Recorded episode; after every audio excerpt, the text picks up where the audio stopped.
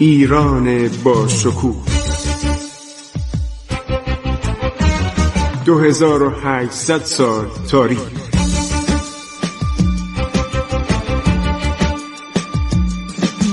عبور از تاریخ.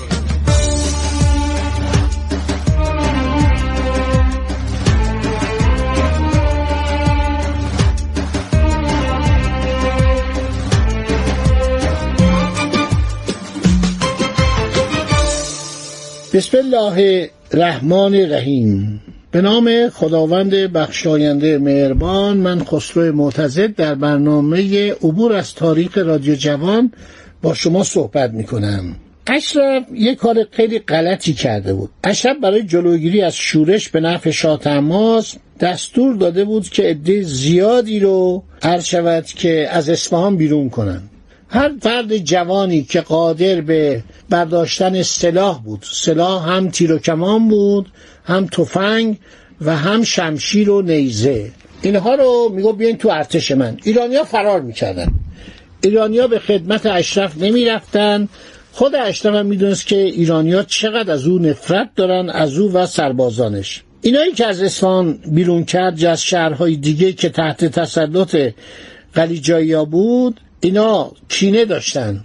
و بعد دیدن که تماس قلی ارتش تشکیل داده و گفته هر کسی می‌خواد انتقام جویی کنه و انتقام خون فامیل خودش پدرش مادرش برادرش خواهرش رو بگیره و همینطور انتقام جنایاتی که قلیجایی کرده بودن ملحق بشه به ارتش ما.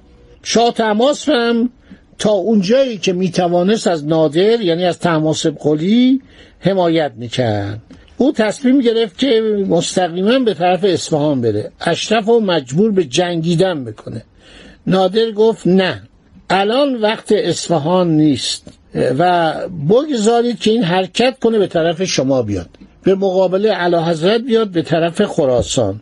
اولا اینا حرکت که می‌کنن بیشتر خسته و کوفته میشن. ببینید این یک استراتژیست بزرگ بوده. که اونا طرف شما بیان.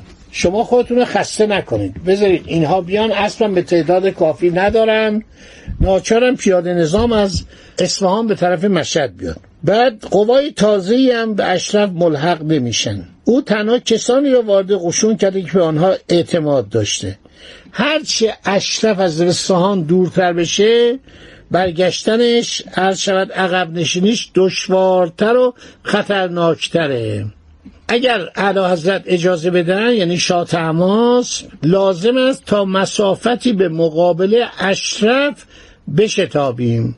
اعلی حضرت حرکت کنن قاجارها و بیاتام حرکت کنن. ما حرکت می‌کنیم میریم به طرف عرض شود دامغان. نیروی به اصطلاح شاه تماس میرن به طرف دامغان. نادر با این محل که در مجاورت سلسله کوههای ساحل جنوبی دریای خزر قرار داشت آشنا بود. می‌خواست در صورت ضرورت با آن قسمت عقب نشینی کند. سربازا میان در قسمت دامغان. در اونجا استراحت می‌کنن آماده میشن اشرف با تمام قوای خودش فرا می‌رسند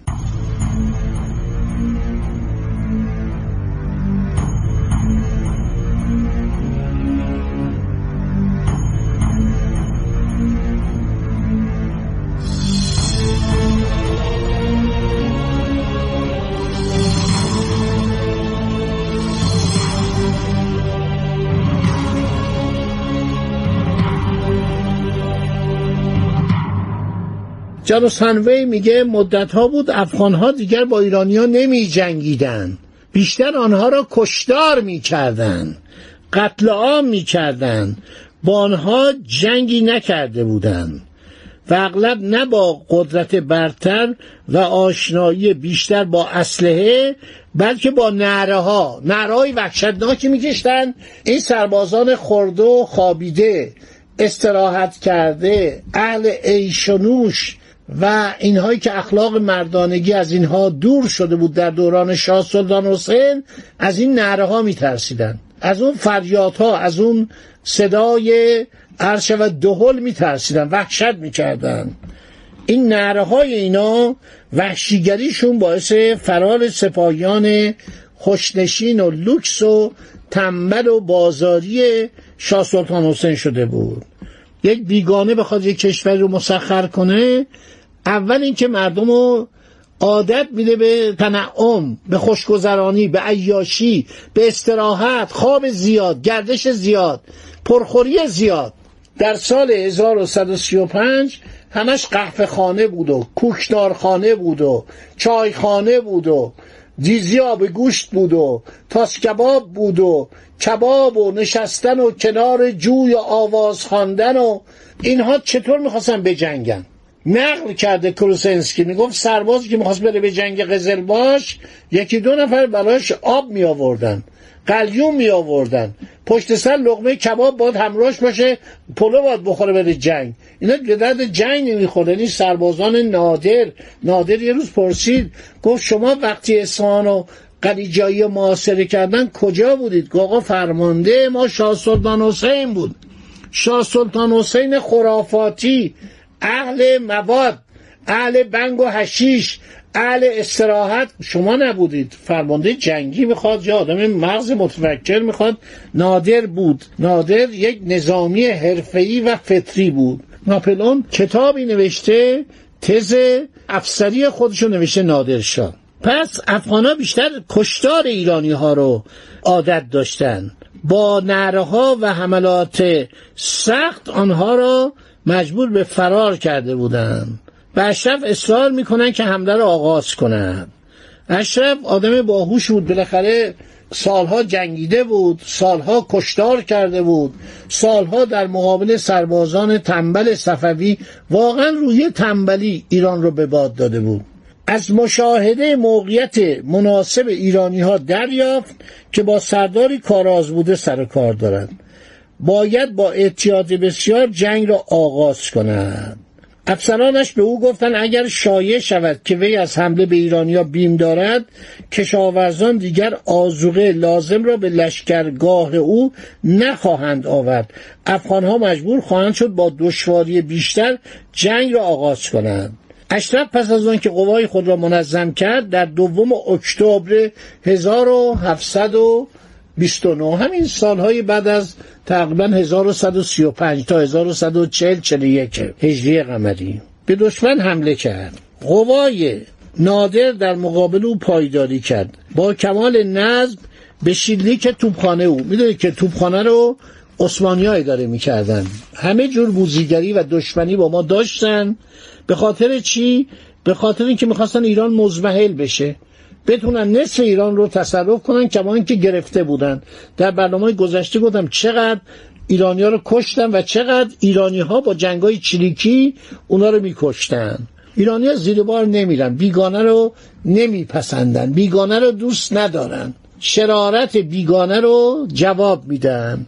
بیگانه ای که به زور و آزار بر ایران مسلط شده بود در هر زمانی ایرانیا مقاومت کردن و با سر به زمینش زدن تحت تاثیر افغانها هیچ گونه واکنش ناشی از ترس و عقب نشینی در ایرانیا پدید نیامد.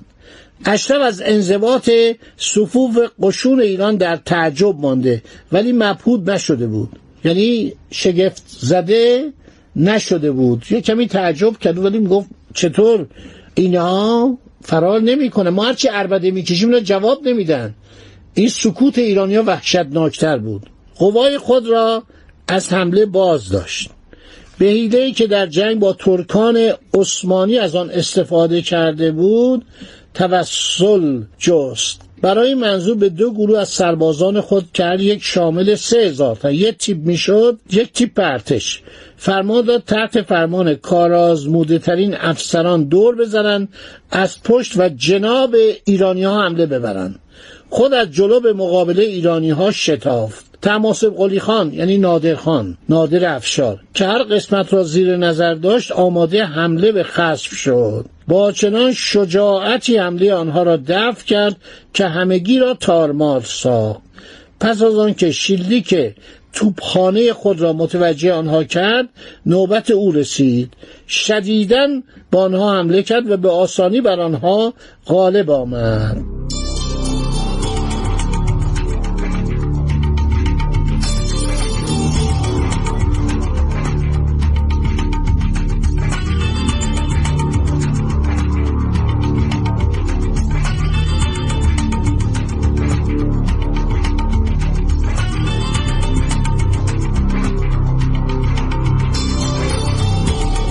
تلفات وحشتناکی بر این نیروهای افاقنه قلیجایی ها وارد شد.